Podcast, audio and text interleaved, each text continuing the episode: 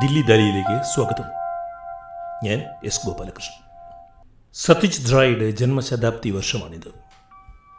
ഇക്കൊല്ലം അദ്ദേഹത്തെക്കുറിച്ച് പന്ത്രണ്ട് പോഡ്കാസ്റ്റ് ഓരോ മാസവും ഓരോന്ന് വീതം ദില്ലി ദാലി എന്ന ഈ മലയാളം പോഡ്കാസ്റ്റ് പ്ലാൻ ചെയ്തിട്ടുണ്ട്. ഈ പരമ്പരയിലെ മൂന്നാമത്തെ എപ്പിസോഡാണ് ഇന്നത്തേത്. സത്യജിത് റായുടെ ശബ്ദ ലോകത്തെക്കുറിച്ച് ഇന്ന് ഒരു അഭിമുഖ സംഭാഷണമാണ് ഉൾപ്പെടുത്തിയിരിക്കുന്നത്. ചലച്ചിത്ര ചരിത്രകാരനായ ശ്രീ ഐ ഷൺമുഖദാസാണ് ഇന്ന് അതിഥിയായി എത്തിയിരിക്കുന്നത്. സംഭാഷണത്തിലേക്ക് പോകുന്നതിന് മുൻപ് ഇന്നത്തെ ദിവസത്തിന്റെ മറ്റൊരു പ്രത്യേകത കൂടി സൂചിപ്പിക്കട്ടെ. വിൻസെന്റ് വൻകോഹ് ആത്മഹത്യ ചെയ്ത ദിവസമാണ് ഇന്ന്. നൂറ്റി മുപ്പത് വർഷങ്ങൾക്ക് മുൻപ് ആയിരത്തി എണ്ണൂറ്റി തൊണ്ണൂറിൽ ജൂലൈ മാസം ഇരുപത്തി ഒൻപതിനാണ് അദ്ദേഹം ജീവിതം അവസാനിപ്പിച്ചത്. സത്യജിത് റായ് എന്ന മഹാനായ ചലച്ചിത്രകാരന്റെ ശബ്ദപ്രപഞ്ചത്തെക്കുറിച്ച് സംസാരിക്കുവാൻ തുടങ്ങുന്നതിന് മുൻപ് ഇത് പ്രക്ഷേപണം ചെയ്യുന്ന ദിവസത്തിന്റെ പ്രത്യേകത ഒന്ന് പരാമർശിക്കുന്നു എന്ന് മാത്രമേ ഉള്ളൂ. ഒരു കാരണമുണ്ട്. അദ്ദേഹത്തിന്റെ അവസാനത്തെ പെയിന്റിങ് ഇന്ന് ഞാൻ കാണുകയായിരുന്നു. വേരുകളാണ് അദ്ദേഹം അവസാനമായി വരച്ചത്. നമ്മുടെ വേരുകൾ ഓർക്കേണ്ട കാലത്താണ് നാം ജീവിക്കുന്നത്. ആ കാലത്താണ് നാം സത്യജിത് റായിയെയും സ്മരിക്കുന്നത്. അദ്ദേഹത്തിന്റെ ചെവിയോർത്ത കാര്യങ്ങളാണ് ഇന്നത്തെ ദില്ലി ദാലിയിൽ. നമുക്ക് അഭിമുഖത്തിലേക്ക് പോകാം. സത്യജിത് റായിയുടെ ശബ്ദലോകം ശ്രീ ഐ ഷൺമുഖദാസുമായുള്ള അഭിമുഖ സംഭാഷണം. സ്വാഗതം ഷൺമുഖദാസ് മാഷ്. ദില്ലി ദാലിയിലേക്ക് ആദ്യമായിട്ടാണ് ഈ പ്രോഗ്രാമിൽ ഷൺമുഖദാസ് മാഷ് പങ്കെടുക്കുന്നത്. എനിക്കതിൽ വലിയ സന്തോഷമുണ്ട് വ്യക്തിപരമായിട്ട്. എനിക്ക് സന്തോഷമുണ്ട്. ഇത് സത്യജിത് റായുടെ ജന്മശതാബ്ദിയുമായിട്ട് ബന്ധപ്പെട്ട് നമ്മളൊരു പന്ത്രണ്ട് എപ്പിസോഡുകൾ ഒരു കൊല്ലം നീണ്ടു നിൽക്കത്തക്ക രീതിയിൽ പ്ലാൻ ചെയ്തിരിക്കുകയാണ്. രണ്ടെണ്ണം കഴിഞ്ഞു. ആദ്യത് സി എസ് വെങ്കടേശ്വരനായിരുന്നു. രണ്ടാമത് വിപിനായിരുന്നു മൂന്നാമത് ഷൺമുദാസ് മാഷിലേക്ക് ഇപ്പോഴാണ് എനിക്ക് വരാൻ കഴിഞ്ഞത്. നമ്മളിന്ന് സംസാരിക്കാമെന്ന് നമ്മൾ വിചാരിച്ചത് ഏഹ്, ശബ്ദലോകത്തെക്കുറിച്ചായിരുന്നു ശബ്ദപ്രപഞ്ചം. അദ്ദേഹത്തിന്റെ അദ്ദേഹത്തിന്റെ സിനിമകളിലെ സംഗീതമോ ഡയലോഗോ അല്ലാതെയുള്ള ശബ്ദപ്രപഞ്ചത്തെക്കുറിച്ച് സംസാരിക്കാമെന്നാണ് നമ്മളന്ന് ഒരു വിചാരിച്ചത്. എങ്ങനെയാണ് അത് തുടങ്ങാൻ ആഗ്രഹിക്കുന്നത് ഈ സംവാദം? സംഭാഷണത്തെ കുറിച്ച് ഒരു കാര്യം പറയാൻ ഞാൻ തോന്നി തോന്നി എന്താ വെച്ചാൽ അദ്ദേഹം പറഞ്ഞൊരു കാര്യം. അതായത് അദ്ദേഹത്തിന് എപ്പോഴും സിനിമ എന്ന് പറയുന്നത് ഒരു കേൾവിയുടെ കൂടി മാധ്യമമായിരുന്നു എന്നാണ് എനിക്ക് തോന്നുന്നത്. ഒരിക്കലും ഒരു അഭിമുഖത്തിൽ അദ്ദേഹം കാസ്റ്റിങ്ങിനെ കുറിച്ച് പറയുന്നുണ്ട്. അഭിനേതാക്കളെ തെരഞ്ഞെടുക്കുമ്പോൾ അത് ശ്രദ്ധിക്കുന്ന ഒരു കാര്യം എന്താണ് അദ്ദേഹം പറയുന്നത് ഒരു കാര്യമില്ല രണ്ട് കാര്യമാണ് പറയണം. ഒന്ന് അവരുടെ രൂപം. മറ്റൊന്ന് അവർക്ക് സംസാരിക്കാനുള്ള ഈ സംസാരിക്കുന്നവരുടെ പ്രത്യേകത. കാരണം അത് എന്തുകൊണ്ട് മറ്റ് ഭാഷകളിൽ ഇംഗ്ലീഷിൽ സിനിമ എടുക്കുന്നില്ല ഹിന്ദിയിൽ സിനിമ എടുക്കുന്നില്ല എന്നൊക്കെ വിശദീകരിക്കുകയാണ്.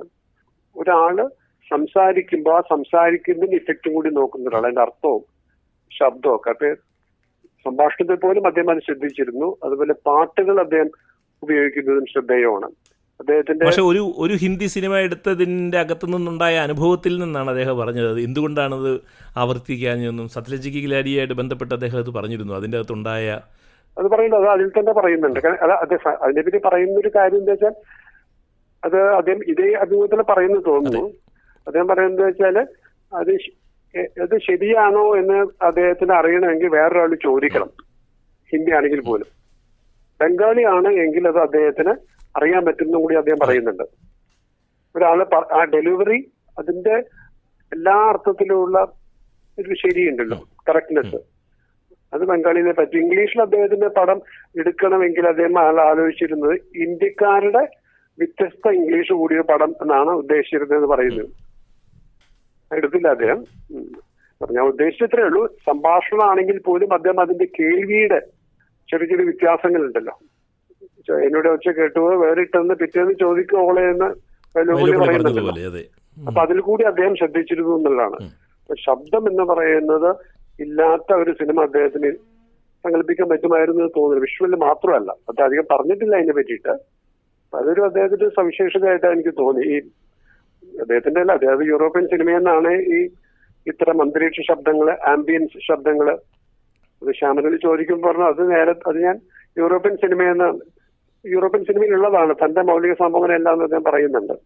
ആ ശബ്ദങ്ങളുടെ കാര്യത്തിൽ ഇന്ത്യൻ സിനിമ റായുടെ സംഭാവന വളരെ പ്രധാനമെന്ന് ഞാൻ പരിപൂർണ ചലച്ചിത്ര വ്യക്തിത്വം എന്നുള്ള രീതിയിൽ ഇവോൾവ് ചെയ്തു വന്ന ആദ്യത്തെ ചലച്ചിത്ര സംവിധായകനാണല്ലോ അദ്ദേഹം. ജന്മശതാബ്ദി വർഷത്തിൽ തിരിഞ്ഞു നോക്കുമ്പോൾ ഒരു എന്നും നമ്മളെ വിസ്മയിപ്പിക്കുന്ന രീതിയിലാണ് ഇദ്ദേഹത്തിന് ഇദ്ദേഹം വീണ്ടും വീണ്ടും നമ്മൾ വളരുന്നത് എന്ന് എനിക്ക് തോന്നുന്നത് സിനിമയുടെ മിക്ക മേഖലയായിട്ടും അദ്ദേഹത്തിന്റെ ഒരു ബന്ധം ഉണ്ടായിരുന്നു. അദ്ദേഹം ഞാനിപ്പോ. ഏതൊക്കെയോ വെച്ചാൽ ഈ അദ്ദേഹത്തിന്റെ സിനിമകളുടെ ഈ പിന്നണിയിലൊക്കെ നോക്കിയായിരുന്നു. അതിൽ പല ഇതിലും എഴുതി കാണിക്കുന്നത് സിനിമയെന്നല്ല ഞാൻ പറയുന്നത്. അതിനെ പറ്റിയിട്ടുള്ള എവിടെ നിന്നൊക്കെയോ വായിച്ചതിൽ സൗണ്ട് എന്നുള്ളതിൽ പലയിടത്തും ഇദ്ദേഹത്തിന്റെ പേര് തന്നെ കൊടുത്തിട്ടുണ്ട്. പിന്നെ വേറെ സർക്കാർ അങ്ങനെയൊക്കെ ചില ആൾക്കാർ കാലത്ത് അതിന് മുമ്പൊക്കെ ഉണ്ടായിരുന്നു. പക്ഷെ ഇത് പല സിനിമകളും അദ്ദേഹത്തിന്റെ പേര് തന്നെയാണ് സൗണ്ട്. അദ്ദേഹത്തിന് അക്കാലത്ത് ഈ സൗണ്ട് ഡിസൈനർ എന്നുള്ള പ്രയോഗമില്ല ഈ സൗണ്ട് റെക്കോർഡിംഗ് എന്നുള്ള അതാണ് ആദ്യം ഉള്ളത്. അതേ പഞ്ചലൊക്കെ സൗണ്ട് റെക്കോർഡിംഗ് എന്നുള്ളതാണ് ഉപയോഗിച്ചതെന്ന് തോന്നണേ. പിന്നെ സൗണ്ടിന് മാത്രം ഉപയോഗിക്കുന്നത്. ഈ ഓഡിയോഗ്രഫി എന്നുള്ള വാക്ക് പിന്നെ സിനിമയിൽ വന്നിരുന്നു ഇന്ത്യയിൽ. ഇപ്പൊ സൗണ്ട് ഡിസൈനർ ഉണ്ട്. പക്ഷെ എനിക്ക് തോന്നുന്നത് ഇദ്ദേഹത്തിന്റെ സിനിമകളിലെ സൗണ്ട് ഡിസൈനർ എന്ന് നമ്മൾ തിരിഞ്ഞു നോക്കുമ്പോൾ ഇദ്ദേഹം തന്നെ ആയിരുന്നു എന്നൊരു തോന്നൽ. റെക്കോർഡിസ്റ്റ് വേറെ ആൾക്കാരുണ്ടാവാം. സൗണ്ട് ഡിസൈനർ ഇദ്ദേഹം തോന്നുന്നു നാം സംസാരിക്കാൻ തീരുമാനിച്ചിരിക്കുന്ന വിഷയത്തിലേക്ക് പോകുമ്പോൾ അപ്പോൾ ഇത് എങ്ങനെയാണ്? നമ്മൾ പഥർ പാഞ്ചാലി തൊട്ട് അതിനെക്കുറിച്ച് സംസാരിച്ചു തുടങ്ങുകയാണോ മാഷ്? അതോ പഞ്ചാലി പിരിഞ്ഞാൻ ഞാൻ എനിക്ക് തോന്നി ഒന്ന് രണ്ട് കാര്യങ്ങൾ പറയാം ഈ പതേ പഞ്ചാലി നമ്മൾ പൊതുവെ പതേ പഞ്ചാലിയുടെ ഈ സ്കിൽസും ഒക്കെ കാണുമ്പോൾ. പലപ്പോഴും ആളുകൾ കഥാപാത്രം നോക്കുന്ന കാഴ്ചയുടെ ഇപ്പൊ അബു നോക്കുന്നത്. അല്ലെങ്കിൽ ദുർഗ നോക്കുന്നത് അങ്ങനെയുള്ളത് സ്കിൽസ് കാണാം പക്ഷെ എനിക്ക് തോന്നുന്നത് നമ്മൾ സിനിമ ഇപ്പൊ കാണുമ്പോൾ അതിൽ ആവർത്തിച്ച് കാണുന്ന ഒരു സന്ദർഭം എന്താന്ന് വെച്ചാൽ ഇപ്പൊ അബുവും ദുർഗയും കാതോർക്കുന്ന ദൃശ്യങ്ങൾ ഇപ്പൊ പതേപാഞ്ചലിൽ കണ്ട എല്ലാവരുടെയും ഓർമ്മയിലുണ്ടാവും ദുർഗ ഈ ടെലിഫോൺ പോസ്റ്റിൽ കാതുറക്കുന്നത് പക്ഷെ അത് മാത്രമല്ല സിനിമയിൽ അതിന് മുമ്പ് തന്നെ ഈ കാതോർക്കുന്ന ദൃശ്യങ്ങൾ തലതിരിക്കുന്നത് ഉദാഹരണത്തിന് ആദ്യമായിട്ട് തീവണ്ടി ശബ്ദം സിനിമയിൽ കേൾക്കുന്നത് ഈ കുടുംബം ഹരിഹറും സർവജിയും അബുവും ദുർഗയും കൂടി ഇരിക്കുകയാണ്. അപ്പൊ ഈ തീവണ്ടിയുടെ ശബ്ദം കേൾക്കുമ്പോ അബു ആണ് തല തിരിക്കുന്നത് എന്നിട്ട് എന്താ ശബ്ദം? അപ്പോ തീവണ്ടി എന്നൊക്കെ പറയുന്നത് ദുർഗ പറയും ദുർഗ കണ്ടിട്ടുണ്ടെന്നൊക്കെ പറയും. കേട്ടിട്ടുണ്ടെന്നൊക്കെ പറയും. അപ്പൊ അത് നുണയാണെന്ന് കൊണ്ട് ഇത് ഇതുണ്ട്. അപ്പൊ ആ സത്യത്തിൽ ആദ്യമായിട്ട് തീവണ്ടിയുടെ ശബ്ദം അങ്ങനെ വരികയാണ്. ഈ അബു ആണത് കാതോർക്കുന്നത്. പിന്നെ ആ ചിത്രത്തിൽ പിന്നൊരു ഘട്ടത്തിലാണ് ഇവർ രണ്ടുപേരും കൂടി കരിമ്പിൽ നിന്നുകൊണ്ട് ഇങ്ങനെ പോകുന്ന രംഗമുണ്ട്. ചെടികളുടെ പുല്ലിന്റെ കടയിൽ. രണ്ടുപേരും ഇരിക്കുന്ന നേരത്ത് ഒരു പ്രത്യേക സന്ദർഭത്തിൽ ദുർഗ കാതോർക്കുകയാണ് എന്നിട്ട് അനിയനോട് മുണ്ടാണ്ടിരിക്കുക എന്ന് പറയും. എന്നിട്ട് കാതോർത്തിട്ട് എഴുന്നേറ്റ് നിൽക്കുകയാണ്. ചുറ്റിലും ഇങ്ങനെ എവിടെ നോക്കണം അപ്പോഴാണ് അകലയിൽ ഇങ്ങനെ പുകയായിട്ട് തീവണ്ടി ഇങ്ങനെ പോണത് കാണിക്കുന്നത്. ആ ഒരു വെറുതെ ഒരു ശബ്ദം ഉപയോഗിക്കുക മാത്രമല്ല റായ് അത് സർഗാത്മകമായിട്ട് ആ ശബ്ദം എങ്ങനെ അദ്ദേഹത്തിന്റെ പടങ്ങൾ ഉപയോഗിച്ചു എന്നുള്ളത് വളരെ ശ്രദ്ധിക്ക ശ്രദ്ധേയമായ ഒരു കാര്യമാണ്. അത് അവസാനത്തെ ആഗന്തുക് വരെ ഈ ഈ തീവണ്ടിയുണ്ട്. ആദ്യം ഈ അത് കേൾക്കുന്നത് ആ കാതോർക്കുന്നതുണ്ടല്ലോ അവിടെ നിന്ന് തുടങ്ങിയിട്ട് ഏറ്റവും അവസാനത്തെ ചിത്രത്തിൽ വരെ ഏറ്റവും അവസാനത്തെ ചിത്രം ആഗന്തുക്കിന്റെ തുടക്കത്തിൽ തന്നെ തീവണ്ടിയുടെ ഈ വരവൊക്കെ ഉണ്ട്. ആ അഭിപ്രായത്തിൽ തന്നെ മൂന്നാമത്തെ ചിത്രത്തിൽ തീവണ്ടി. രണ്ടാമത്തെ ചിത്രത്തിൽ അപരാജിതയിൽ എങ്ങനെയാന്ന് വെച്ചാൽ കൽക്കട്ടയിലേക്ക് പോവും മകൻ അബു. അപ്പോ അമ്മ അവിടെ ഇരിക്കുകയാണ്. അമ്മ അമ്മ ഇരിക്കുമ്പോ ഇടയ്ക്കിടയ്ക്ക് ഈ തീവണ്ടിയുടെ ശബ്ദം. അതിങ്ങനെയൊക്കെ അത് അതാണ് ഇവരുടെ ഉള്ളിലുള്ള മകനെ കുറിച്ചുള്ള ചിന്തയായിട്ട് കണക്ട് ചെയ്ത് വരുന്നത്. അതേപോലെ ആദ്യ ചിത്രത്തിൽ അവസാനിക്കുന്ന സന്ദർഭത്തിൽ ദുർഗ മരിച്ച ശേഷം ഹരിഹര കിടക്കുകയാണ്. അതൊരു ശ്രദ്ധേയമായുള്ള ഒരു രംഗമാണത്. ഈ എങ്ങനെയാണ് ഇത് ശബ്ദം ഉപയോഗിച്ചിരുന്നത് എന്നുള്ളതിന്റെ ഒരു പ്രധാനപ്പെട്ട രംഗമാണത്. ഈ സന്ദർഭത്തിൽ ക്യാമറ ഈ കിടക്കുന്ന ഹരിഹറിന്റെ ഹരിഹറിൽ ഊന്നിയിട്ടാണ്. ഈ സമയത്ത് തീവണ്ടിയുടെ ശബ്ദമുണ്ട്. അപ്പൊ നമുക്കത് എന്താണെന്ന് മനസ്സിലാവും. അതൊരു ആത്മനിഷ്ഠമായിട്ടാണ് തീവണ്ടിയുടെ ശബ്ദം ഉപയോഗിക്കുന്നത്. അത് വെറുതെ കടന്നുപോയ ഒരു തീവണ്ടിയുടെ ശബ്ദമല്ല എന്ന് നമുക്ക് അപ്പൊ തന്നെ മനസ്സിലാവും. ആ ക്യാമറയുടെ ഒരു നീങ്ങുന്നതൊക്കെ ആയിട്ട്. എന്താണ് അദ്ദേഹത്തിന് ഉള്ളിൽ എന്നുള്ളത് നമ്മളോട് പറയാ. പിറ്റേ ദിവസമാണ്. വെച്ചാൽ വാക്ക് ഉപയോഗിക്കുന്നതിന് പകരം അവിടെ ഈ ശബ്ദം ഉപയോഗിക്കുകയാണ്. പിറ്റേ ദിവസം അയൽക്കാരൊക്കെ വന്നിട്ട് ഒരു സംഭാഷണമുണ്ട്. കാശിക്ക് പോവാണെന്ന് ഞങ്ങളോടൊന്നും പറഞ്ഞില്ലല്ലോ എന്നുണ്ട്. അപ്പൊ കാശി എന്നുള്ളത് മനസ്സിൽ ഉറപ്പിക്കുന്നതോ ആലോചിക്കുന്നതോ അങ്ങനെ കിടക്കുന്ന സമയത്താണ്. അതിന്റെ ഉള്ളിൽ ഇങ്ങനെ ഉണ്ടല്ലോ ആ കാശി എന്നുള്ളത്. രണ്ടാമത്തെ സിനിമ തുടങ്ങുന്നത് തീവണ്ടിയുടെ ഉള്ളിലാണ്. ശബ്ദങ്ങൾ അങ്ങനെയാണല്ലോ. കാശിക്ക് പോകുന്നത് അങ്ങനെയൊക്കെയുള്ള ആ തരത്തിൽ ഈ തീവൻ ക്രിയേറ്റീവ് ആയിട്ടാണ് അദ്ദേഹം ശബ്ദം ഉപയോഗിച്ചിരുന്നത് എന്നാണ് ഞാൻ പറയാൻ ഉദ്ദേശിക്കുന്നത്. അപ്പൊ ആദ്യത്തെ സിനിമയിൽ ഈ കാതുറക്കുന്ന ദൃശ്യങ്ങൾ തന്നെ അദ്ദേഹം ഒരുപക്ഷെ ബോധപൂർവമായിട്ട് തന്നെ കാണിക്കുന്നുണ്ട് നമ്മുടെ നായക്കിലും തീവണ്ടിയുടെ ശബ്ദം. നായക്ക് അത് ഞാൻ അതാണ് ഒരു നായക്ക് ഇതിന്റെ ഒരു തുടർച്ചയായിട്ട് നായക്ക് ഉടനീളം ആ തുടക്കത്തിലെ കുറച്ച് ഭാഗം ഒരു അഞ്ചു മിനിറ്റ് ഇട്ട് കഴിഞ്ഞാൽ പിന്നെ മുഴുവൻ തീവണ്ടിയുടെ ഉള്ളിലാണല്ലോ. അതിൽ ഈ ആ ചിത്രം എന്താ വെച്ചാൽ ഈ തീവണ്ടി ശബ്ദത്തിന്റെ വൈവിധ്യമാർന്ന ഉപയോഗമാണുള്ളത് അതിൽ ഏറ്റവും പ്രധാനപ്പെട്ട രംഗം എനിക്ക് തോന്നിയത് ഇടനാഴിയിൽ ഒരു രംഗമുണ്ട്. ഇടനാഴിയിൽ ചിലരത് പറയുന്നത് ഈ നായകനെ ആത്മഹത്യ ചെയ്യാൻ വേണ്ടി ആലോചിക്കണു വാതിലവിടെ പോകുന്നു എന്നിട്ട് ഷമല കഥാപാത്രം വന്നിട്ടാണ് രക്ഷിക്കുന്നത്. അതിൽ നിന്ന് മാറ്റുന്നതെന്ന് പറയുന്നു. അങ്ങനെ തോന്നിയില്ല. പക്ഷെ ആ ഇടനാഴിയിലും വാതിലിന്റെ അവിടെ നിൽക്കുമ്പോൾ ഈ ശബ്ദം ഇങ്ങനെ ഉപയോഗിക്കുന്നത് കുറച്ച് ദീർഘനേരത്തിൽ ദീർഘസമയം ആ ശബ്ദം ഉപയോഗിക്കുന്നുണ്ട്. അതുകൂടാതെ തീവണ്ടിയുടെ വൈവിധ്യമാണ് ശബ്ദമാണ് സിനിമയുടെ ഒരു കരുത്ത് തോന്നിയത് ഉദാഹരണത്തിന് പൊതുവെ ആ അകത്തുനിന്നാണല്ലോ തീവണ്ടിയുടെ ശബ്ദം നമ്മൾ കേൾക്കുന്നത്. ഒരുപക്ഷെ എ സി ആയിരിക്കുന്നത്. ഒന്ന് രണ്ട് സന്ദർഭത്തിൽ ടോയ്ലറ്റിലേക്ക് പോകുന്നുണ്ട് ഇവർ. അപ്പൊ ഈ ടോയ്ലറ്റിൽ പോകുമ്പോൾ നമുക്കറിയാം ശബ്ദ വ്യത്യാസമാണ്. കാരണം അടിയിൽ ട്രാക്കിൽ നിന്നുള്ള ശബ്ദം മുകളിൽ മുകളിലേക്ക് വരുമല്ലോ. ആ ശബ്ദം ഉപയോഗിച്ചത് വളരെ പ്രധാനമായി തോന്നി എനിക്ക് ആ ശബ്ദത്തിന്റെ വൈവിധ്യമുള്ളൂ.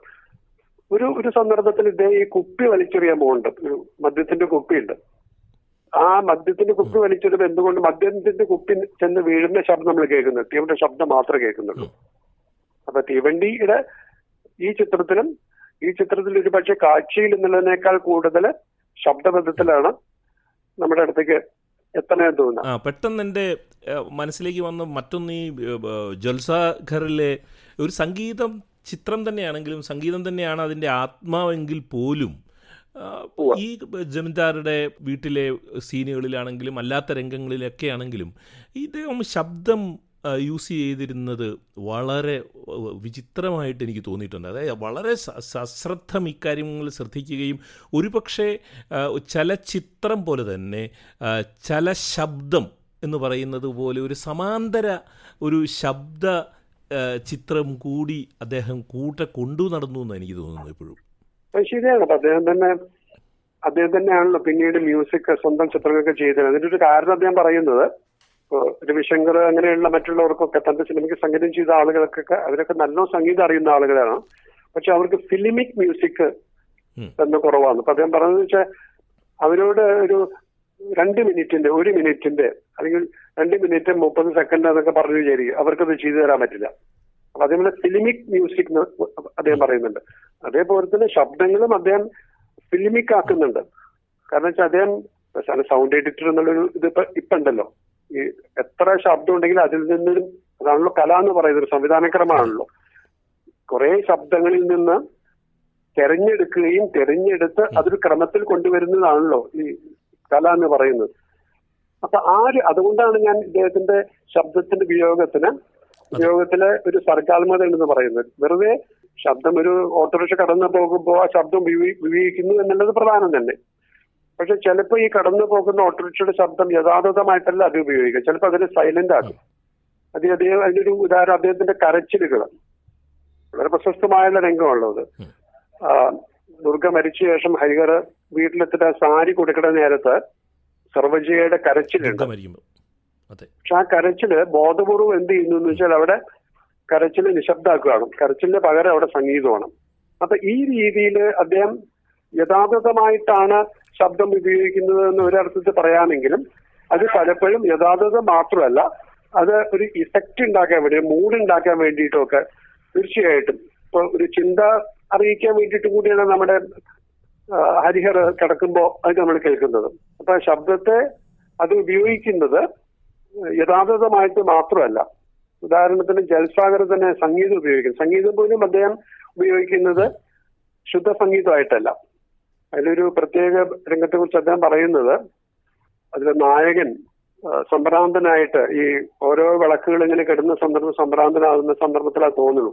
ആ സന്ദർഭത്തിൽ വിളക്കുകൾ ഓരോന്നിട്ട് കെടുമ്പം അദ്ദേഹം സംഗീതം ഉപയോഗിച്ചത് സാധാരണ ഈ സംഗീതം തിരിച്ചിട്ടിട്ട് ഉപയോഗിച്ചതാണ് വയലിൻ വയലിൻ അദ്ദേഹം തിരിച്ചിടുകയായിരുന്നു അതെ. സാധാരണ സംഗീതം ചെയ്യുന്ന ആളുകളാണെങ്കിൽ അവർ അതിനെതിരെ ഇരിക്കും അതെ അതെ അതെ. അതൊരു ഒരു കൃത്രിമ ഉപയോഗമാണ് എന്നുള്ള അവർ അത് പറയാം അസാമാന്യ ധൈര്യമാണ്. ആ ഒരു പ്രത്യേകിച്ച് ആ സീക്വൻസിൽ വിലായത് ഖാന്റെ മ്യൂസിക്കും ഒരു പാശ്ചാത്യ വയലിൻ അദ്ദേഹം ആ വയലിൻ അദ്ദേഹം തല തിരിച്ചിട്ടിട്ട് അതിനൊക്കെ കാണിച്ച അസാമാന്യ ധൈര്യം കാണേണ്ടത് തന്നെയാണ്.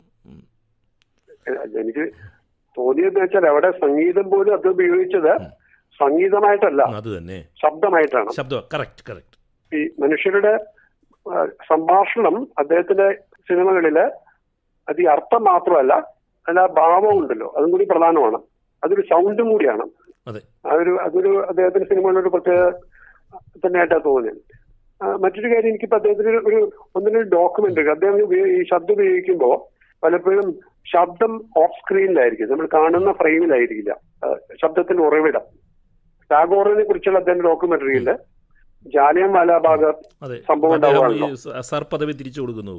അപ്പൊ അദ്ദേഹം ആ- സന്ദർഭത്തിൽ കൽക്കട്ടയിലല്ല ടാഗോർ വേറെ എവിടെയാണ് അപ്പോ അതിൽ റായിയുടെ റായുടെ വോയിസ് ഓവറിൽ പറയുന്നത് എന്താന്ന് വെച്ചാൽ ജാലിയ ജാലിയൻവാലിബ് നടന്ന ആ വെടിവെപ്പ് അത് വിദൂരതയിലുള്ള ഇദ്ദേഹത്തിന്റെ അടുത്ത് എത്തി എന്നാണ് പറയുന്നത്. അപ്പൊ ആ സന്ദർഭത്തിൽ റായ് ചെയ്യുന്നത് എന്താന്ന് വെച്ചാൽ ടാഗോറിന്റെ ഒരു പടം വെച്ചിരിക്കുകയാണ്. ഒരു ഫോട്ടോ. ആ ഫോട്ടോന്റെ മീതെ ഈ ശബ്ദങ്ങൾ ഈ വെടിവെപ്പിന്റെ ശബ്ദമാണ്.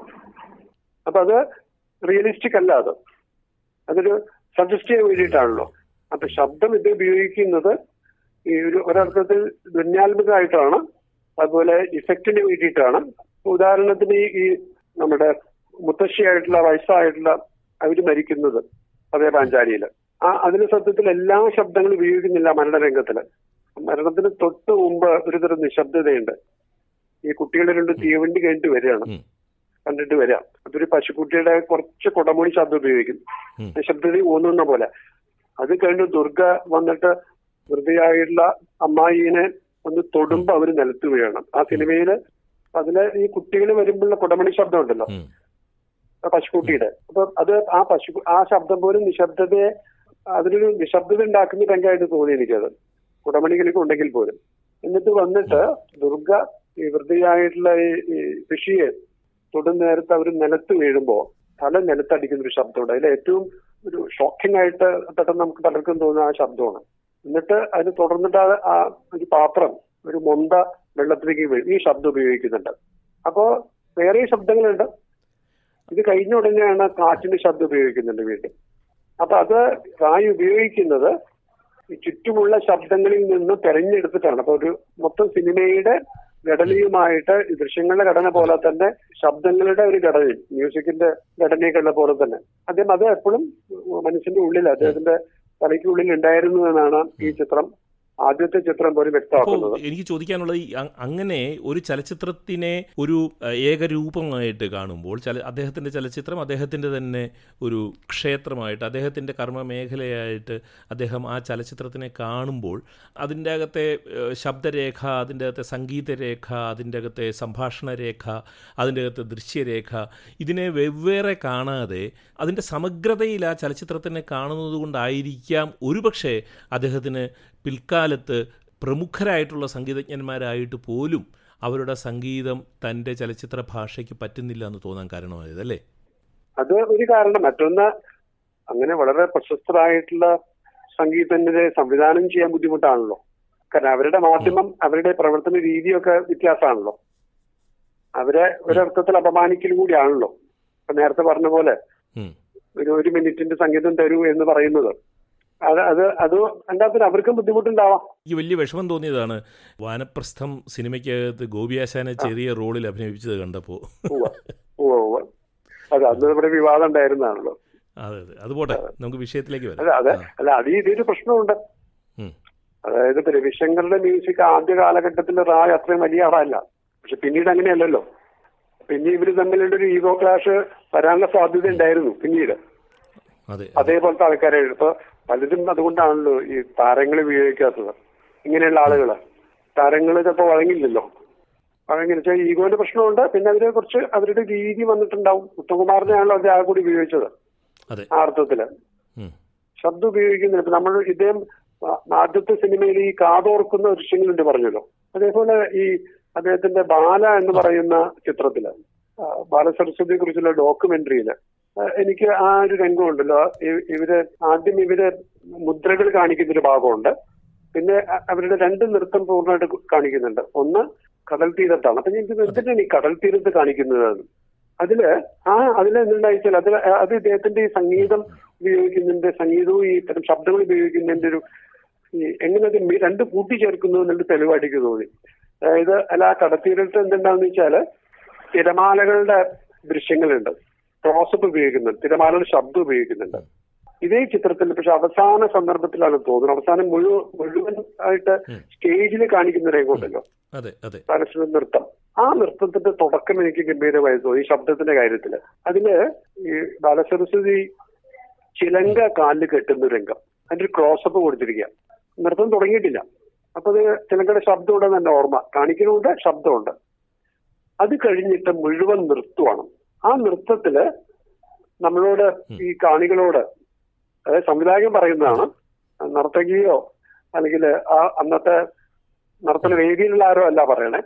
ഈ സിനിമയുടെ സംവിധായകൻ ഈ ഈ കട്ടിലൂടെ മുമ്പുള്ള ഈ ദൃശ്യത്തിലൂടെ പറയുന്നത് കേൾക്കൂ എന്നാണ്. കേൾക്കൂ എന്നും കാണൂ ഈ ചുവടുകൾ കാണൂ എന്നാണ്. ആ നൃത്തത്തിന് ഈ ചിലങ്കട ശബ്ദത്തിന് നല്ല പ്രാധാന്യമാണ്. ആ ഒരു രംഗം എനിക്ക് വളരെ ശ്രദ്ധേയമായി തോന്നി. ആ റായി ആ ഒരു ദൃശ്യം ഉപയോഗിച്ചിട്ടുള്ളത്. ആ ശബ്ദം നേരത്തെ നമ്മളോട് നേരത്തെ കാതോർക്കുന്നു എന്ന് പറഞ്ഞല്ലോ ഈ ദുർഗയും ഒക്കെ. അപ്പൊ അതേപോലെ കാണൂ എന്ന് പറയുന്നത് സത്യത്തിൽ കേൾക്കൂ നമ്മൾ പറയാണ് ആ ശബ്ദം. ഇനി നമ്മൾ കേൾക്കാൻ പോകുന്നത് ഇവർ ഈ ചൂടുകൾ കൊണ്ട് ഉണ്ടാക്കാൻ പോകുന്ന കേൾവിയുടെ ഒരു ലോകം കൂടി ഉണ്ട് എന്ന് നമ്മൾ പറയുന്നതായിരിക്കാം. കാരണം അപ്പുറത്ത് പക്കമേളുണ്ടല്ലോ ഇവരുടെ ചുവടുകളുടെ ഒരു പാളം അതിനാണല്ലോ ചിലങ്ക. അതിനൊക്കെ ശ്രദ്ധേയം തോന്നി മറ്റൊരു കാര്യം ഇദ്ദേഹം നിശബ്ദത എങ്ങനെ ഉപയോഗിക്കുന്നു എന്നുള്ളത്. അത് രണ്ട് രംഗങ്ങൾ എന്റെ ഓർമ്മയിലുള്ളത് ഒന്ന് അന്ന് ഈ ഷട്ടിൻ കി കിലാടി ആ ഇതിലുള്ളതാണ്. അതിൽ ഒരുപക്ഷെ അതിലായിരിക്കണം അത് ഇത്രയും ദീർഘമായിട്ട് ഒരു നിശബ്ദത ഉപയോഗിക്കുന്നത്. വിചിത്രമായുള്ള ഒരു സന്ദർഭമാണത്. രാജാവ് അംജത്തലിക്കൻ അവതരിപ്പിക്കുന്ന ഇദ്ദേഹം എന്ത് ചെയ്യുന്നു വെച്ചാൽ കിരീടം ഈ ഓട്ടം അദ്ദേഹത്തിന് കൊടുക്കുകയാണ്. റിച്ചാർഡ് ആ കഥാപാത്രത്തെ കൊടുക്കുന്ന രംഗമുണ്ട്. അദ്ദേഹം ഇദ്ദേഹം തലേന്ന് കിരീടം എഴുതിയിട്ട് ഇങ്ങനെ പിടിച്ചു നിൽക്കുകയാണ്. എന്നിട്ട് ഏകദേശം ഒരു മിനിറ്റ് പൂർണ നിശബ്ദതയാണ് ഇത് ഇയാൾ പകച്ചു നിൽക്കുകയാണ്. ഇയാൾക്ക് മനസ്സിലാവണം ഇങ്ങനെ ഒരു ചോദ്യമുണ്ട്. ഇതുകൊണ്ട് എനിക്കെന്താ ഉപയോഗം? എന്ന് അങ്ങോട്ട് ഈ കിരീടം കാര്യമില്ല. ഈ ശ്രീകമ്പനിയുടെ ആളാണല്ലോ ഇയാൾ. അപ്പോ ആ ഒരു ഭാഗമുണ്ട്. നിശബ്ദതയുടെ ഒരു രംഗമുണ്ട്. ആ ഇതിൽ. അതേപോലെ അത് പൂർണ നിശബ്ദതയാണ് എന്നാൽ അപരാജിതയിൽ നിശബ്ദത മറ്റു രീതിയിലുണ്ടാകും. ശബ്ദം കൊണ്ട് നിശബ്ദത ഉണ്ടാക്കുന്ന ഒരു രംഗമുണ്ട്. അത് മകൻ കൽക്കട്ടയ്ക്ക് പോയിരിക്കുകയാണ്. പോവാണ്. പോയി. സ്റ്റേഷനിലേക്ക് പോയി. അമ്മ ഇങ്ങനെ ഒറ്റയ്ക്ക് ഇങ്ങനെ വീട്ടിൽ. അതാണ് എങ്ങനെയൊക്കെ രംഗത്തേക്ക് തോന്നണേ. ഒറ്റയ്ക്ക് വീട്ടിൽ. അപ്പോ പൂർണ നിശബ്ദതയാണ് ഇഫക്റ്റിൽ. നമ്മൾ അറിയുന്നത് അനുഭവിക്കുന്നത്. സത്യത്തിൽ പൂർണ നിശബ്ദ ഒരു പട്ടി കുറയ്ക്കുന്നതുണ്ട്. ഈ പട്ടി കുറയ്ക്കുന്നത് അകലെയും നല്ലൊരു വിദൂര ശബ്ദമാണ്. അപ്പൊ ഈ പട്ടി കുറയ്ക്കുന്ന ശബ്ദം. സത്യത്തിൽ പട്ടി കുറയ്ക്കുന്ന ശബ്ദത്തിനാണോ നിശബ്ദതയ്ക്കാണോ അവിടെ പ്രാധാന്യം എന്ന് പറയാൻ പറ്റില്ല. അത് ഇദ്ദേഹത്തിന്റെ ഒരു പ്രത്യേകത തോന്നി. ഈ കരച്ചിൽ എങ്ങനെ അത് ഉപയോഗിക്കുന്നു എന്നുള്ള പോലെ തന്നെ. അതൊരു പ്രധാന സന്ദർഭമായിട്ട് തോന്നിയത്. നിശബ്ദത ഉപയോഗിക്കുന്നതിന്റെ ഇത്. പക്ഷെ എനിക്ക് വേറൊരു കാര്യം ചോദിക്കാനുള്ളത്. ഇക്കാലത്ത് നാച്ചുറൽ ശബ്ദങ്ങൾ ഷൂട്ട് ചെയ്യുന്ന സമയത്തുള്ള നാച്ചുറൽ ശബ്ദങ്ങൾ അതാത് സമയത്ത് തന്നെ സാങ്കേതിക വിദ്യ തന്നെ അത് ശബ്ദലേഖനം ചെയ്യുന്ന ഒരു കാലത്ത്. പക്ഷേ അന്ന് റേക്ക് അദ്ദേഹത്തിന് ചൂസ് ചെയ്യണമായിരുന്നു. അദ്ദേഹം തന്നെ തീരുമാനിക്കണമായിരുന്നു എപ്പോൾ പട്ടി കുരയ്ക്കണം എപ്പോൾ പാത്രം വീഴണം എപ്പോൾ ചിലങ്ക ശബ്ദിക്കണം എന്ന്. അപ്പോൾ അക്കാലത്ത് ശബ്ദവുമായിട്ട് ബന്ധപ്പെട്ട വലിയ വെല്ലുവിളി ഏറ്റെടുത്ത ഒരു സംവിധായകനായിരുന്നു സത്യജിത്ത്. അത് ആയിരുന്നു എന്നുള്ളത് സംശയമില്ല. കാരണം ഞാൻ ഈ കേൾ അല്ലെ ഈ കാതോർക്കുന്ന രംഗങ്ങൾ ഇദ്ദേഹം എവിടെ നിന്നാണ് പിന്നെ ഞാൻ പതേ പാഞ്ചിൽ വായിച്ചതാണെങ്കിലും പതേ പാഞ്ചിൽ വീണ്ടും ഒന്ന് വായിച്ചു നോക്കണമെന്നുണ്ട്. അതിൽ ഈ ശബ്ദങ്ങൾ ഉണ്ടായിരിക്കണം. പക്ഷെ ഈ കാതോർക്കുന്ന ദൃശ്യങ്ങൾ ധാരാളം ചേർത്തുണ്ട് പറഞ്ഞത്. അത്. പക്ഷെ ഈ സന്ദർഭത്തിൽ വേറൊരു കാര്യം എന്റെ ഓർമ്മയിൽ വരുന്നത്. ഈ പതിയെ പതേപാഞ്ചേരിയുമായിട്ടൊന്നും യാതൊരു ബന്ധമില്ലാണ്ട് അത്രയും കാലമായിട്ടൊന്നും ബന്ധമില്ലാണ്ട് മലയാളി ആയിട്ടൊരു ഒരു സംവിധായകൻ കോളേജ് വിദ്യാർത്ഥി ഒരു സിനിമ എടുത്തു. P. Ramadas newspaper boy. Newspaper boy എന്നുള്ള സിനിമയുടെ മലയാള സിനിമയുടെ ഒരു ചരിത്രത്തിലെ ഒരു നാഴികക്കല്ലാവാനുള്ള പല കാരണങ്ങളിൽ ഒന്ന് എന്റെ അഭിപ്രായത്തിൽ ഈ സർഗാത്മകമായ ശബ്ദ പദത്തിന്റെ ഇതാണ്. അതിലൊരു രംഗമുണ്ട്. അതായത് ഈ ന്യൂസ് ബോയുടെ ന്യൂസ് ബോയ് എന്ന് പറയുന്ന സിനിമയിൽ ന്യൂസ് ബോയ് ഇല്ല. ഒരു സ്കൂൾ വിദ്യാർത്ഥി ഫീസ് കൊടുക്കാനൊന്നും ഇല്ലാണ്ട് അവസാനം ന്യൂസ് ബോയ് ആയിട്ട് തീരുന്നതാണ്. അങ്ങനെ അവസാനിക്കുകയാണ്. ആ സിനിമയിൽ പിറ്റേ ദിവസം സ്കൂളിൽ പോയാൽ ഫീസ് കൊടുക്കാനില്ല. അപ്പൊ രാത്രി അമ്മയും മകനും ഇരിക്കുകയാണ്. നമ്മുടെ ഈ പഴയ സാഹിത്യ ഭാഷ പറഞ്ഞ മുഞ്ഞ് കത്തുന്ന ഈ കൂട്ടവിളക്കിന്റെ ഇതിൽ. ഈ സന്ദർഭത്തിൽ ഈ സിനിമയിൽ കൊതുക് മൂളുന്ന ശബ്ദം ഉപയോഗിച്ചിരിക്കുകയാണ്. അപ്പൊ ഞാൻ ഈ ശബ്ദത്തെ പറ്റിയിട്ട് റസൂൽ പുട്ടി പൂക്കുട്ടിയോട് ചോദിക്കാണ്ടായി റസൂൽ പൂക്കുട്ടി ഓസ്കാർ കിട്ടിയ ശേഷം ഇന്റർവ്യൂ ചെയ്യുന്ന നേരത്ത് ചോദിക്കാണ്ടായി അപ്പൊ റസൂൽ പറഞ്ഞു ഇത് ഫോളി ആർട്ടിസ്റ്റ് ചെയ്തായിരിക്കുന്നു. ഞാൻ തിരിച്ചു വന്നിട്ട് ഇദ്ദേഹത്തെ വിളിച്ച് ചോദിച്ചു ഈ ശബ്ദം കൊതുകുള്ള ശബ്ദം എങ്ങനെ ഉണ്ടാക്കിയെന്ന്? അന്ന് അദ്ദേഹം പറഞ്ഞത് അദ്ദേഹം തന്നെ ഉണ്ടാക്കിയതാണെന്ന്. ചീർപ്പുകൊണ്ട് ഉണ്ടാക്കിയതാണെന്നാ പറഞ്ഞത്. അത് അതെനിക്ക് ഭയങ്കര അത്ഭുതമായി തോന്നിയിരുന്നു. ലിസ്ബൺ സ്റ്റോറി കണ്ടിട്ടുണ്ടോ? ഇല്ല ഇല്ല. അത് വിം മെന്റേഴ്സിന്റെയാണ് അതെന്താന്ന് വെച്ചാൽ ഒരു സൗണ്ട് എഞ്ചിനീയർ അങ്ങനെയാണ് അത് പറയുന്നത് എന്റെ ഓർമ്മ. ലിസ്ബണിൽ വരുന്നതാണ്. ഡയറക്ടർ വരുന്നതുകൊണ്ട് വന്നതാ. എന്നിട്ട് എന്താണ് ഫോളി ആർട്ടിസ്റ്റ് എന്ന് കാണിക്കുന്ന രംഗമൊക്കെ ഉണ്ട് കുട്ടികൾക്ക്. ഉണ്ടല്ലേ? ഇതിന് കാലൊടിഞ്ഞിരിക്കുക ആ ആ സിനിമയുടെ ഒരു പ്രത്യേകത. മറ്റൊരു കാര്യം അത് അടുത്ത കാലത്ത് ഞാൻ ഇന്നത്തെ. ഇതിന്റെയൊക്കെ ഞാൻ പറഞ്ഞല്ലോ ഞാൻ ഈ ഇത്തരം ശബ്ദങ്ങളിൽ താല്പര്യത്തോടു കൂടി ഇരിക്കുന്ന സന്ദർഭത്താണല്ലോ അങ്ങനെ ഓരോന്ന് പഠിച്ചുകൊണ്ടിരിക്കുമ്പോഴാണല്ലോ വിളിച്ചത്. അതെ അതെ അതെ അതെ അതെ. അതുകൊണ്ടാണ് ഞാനിത് പറയാമെന്ന് പറഞ്ഞത് ഞാനൊരു ഷോർട്ട് ഫിലിം കണ്ടു കണ്ടു കണ്ടു കണ്ടിട്ടുണ്ടോ അറിയില്ല. കാണാൻ സാധ്യത കുറവാണ്. ഞാൻ അബദ്ധത്തിൽ കണ്ടതാണെന്ന് അർത്ഥം യൂട്യൂബിലെ. അതിന്റെ പേര് ബാക്ക് ഓഫ് ദ മൈക്ക് എന്നാണ്. Okay. Back off the mic വർഷം കണ്ടിരിക്കേണ്ട ഒരു പടം. എന്താ കാരണം എന്നറിയോ നേരത്തെ വർഷം പറഞ്ഞ കാര്യമാണ്. അതൊരു റേഡിയോ ആണ് കാണിക്കുന്നത്. ഫോണി സൗണ്ട് പിന്നെ എങ്ങനെയാണ് റേഡിയോ സ്റ്റേഷൻ ഉണ്ടാക്കുന്നത് കാണിക്കുന്നതാണ് അതാണ് എന്റെ പ്രത്യേകത. അതായത് സിനിമയെ പറ്റിയിട്ടല്ല അത് സിനിമയാണ്. ഒരു ഒമ്പത് മിനിറ്റിട്ടുള്ള യൂട്യൂബിൽ ഇപ്പൊ ഉണ്ട് അത് back off the M I K E നയിക്കുന്നതാണ് അത് ഫോ ഞാൻ ആദ്യമായിട്ടാണ് അത് നേരത്തെ കണ്ടിട്ട് ഞാൻ ക്ലാസ്സുകളൊക്കെ കാണിച്ചു ഞാൻ ലിസ്ബൺ സ്റ്റോറിൽ നിന്നൊക്കെ കാണിക്കാറ്. ഈ ലിസ്ബൺ സ്റ്റോറിൽ ശരിക്കും കുട്ടികൾക്ക് അദ്ദേഹം കാണിച്ചു കൊടുക്കണം എന്താണ് ഫോളി സൗണ്ട് തീയുടെ ശബ്ദം ഒരു മുറിയിൽ കുട്ടികൾ ഇരിക്കുക അപ്പുറത്തെ മുറിയിൽ ഒരു ശബ്ദം ഉണ്ടാക്കുന്നത് എന്താ ശബ്ദം ചോദിക്കും കുട്ടികളോട്. അപ്പൊ കുട്ടികൾ വിളിച്ചു പറയും. ലിസ്ബൺ സ്റ്റോറിയിൽ ഒരു ചെറിയ പോയിന്റ് കൂടി പറയും. ഒരു ഡോക്യുമെന്റ് ഒന്നുമല്ല. ഈ ഇദ്ദേഹത്തിന്റെ എനിക്ക് മനസ്സിലാവാത്ത ഒരു കാര്യം ഇപ്പൊ ഞാൻ പറഞ്ഞല്ലോ. ഈ എന്താണ് ബാല പറഞ്ഞ സിനിമയിൽ എന്തിനാണ് ഈ കടലിൽ അവിടെ കൊണ്ടുപോയത് നിർത്തിയെന്ന് ചോദിച്ചല്ലോ ഞാൻ.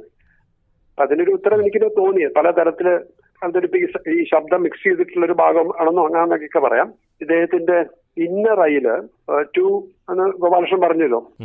അതിന് ടൂവിൽ ഡയലോഗ് ഇല്ല എന്ന് പറഞ്ഞല്ലോ. അതെ അതെ അതെ. ഇന്നർ ഐയുടെ പ്രത്യേകത എന്താ വെച്ചാൽ ഇന്നർ ഐ ശബ്ദങ്ങൾ വളരെ കുറവാണ് അത് എന്തുകൊണ്ട് എന്ന് എനിക്കൊരു ചോദ്യം മനസ്സിൽ ഉയരുകയുണ്ടായി. കാരണം കാഴ്ച നഷ്ടപ്പെടുന്ന ഒരു ചിത്രകാരന്റെതാണ്. അപ്പൊ ആ ചിത്രത്തിലെ തുടക്കത്തിൽ കുറച്ച് ശബ്ദങ്ങളുണ്ട് ഇത്തരത്തിലുള്ളത്. പിന്നെ മ്യൂസിക് ആണ് ഉപയോഗിക്കുന്നത്.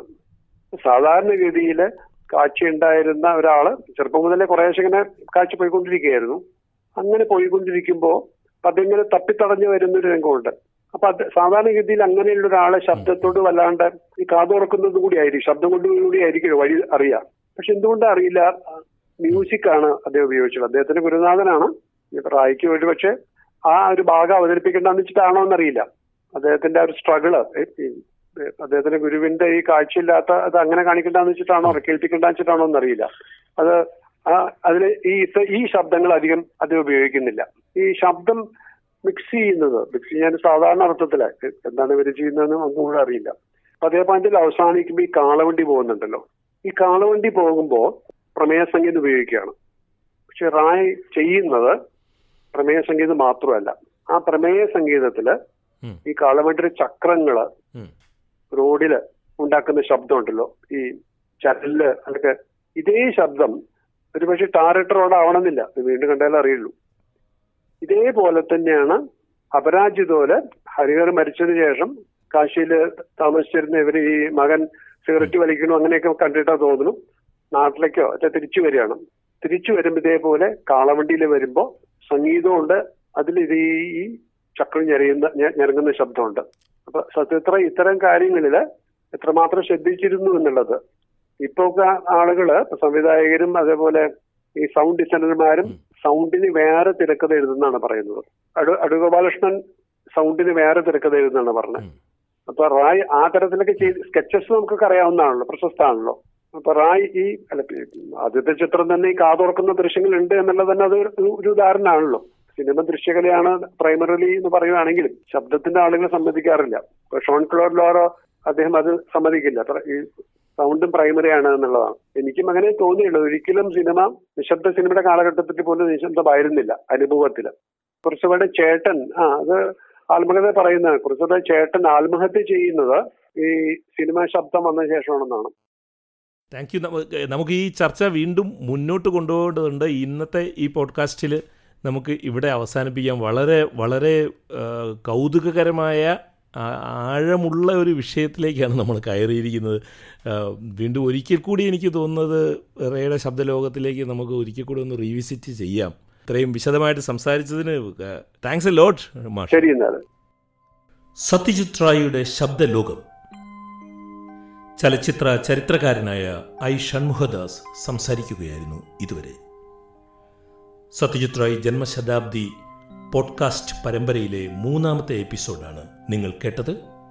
ദില്ലിദാരിയുടെ ഈ ലക്കം ഇവിടെ അവസാനിക്കുകയാണ്. കേട്ട സുമനസ്സുകൾക്ക് നന്ദി. സ്നേഹപൂർവം എസ് ഗോപാലകൃഷ്ണൻ.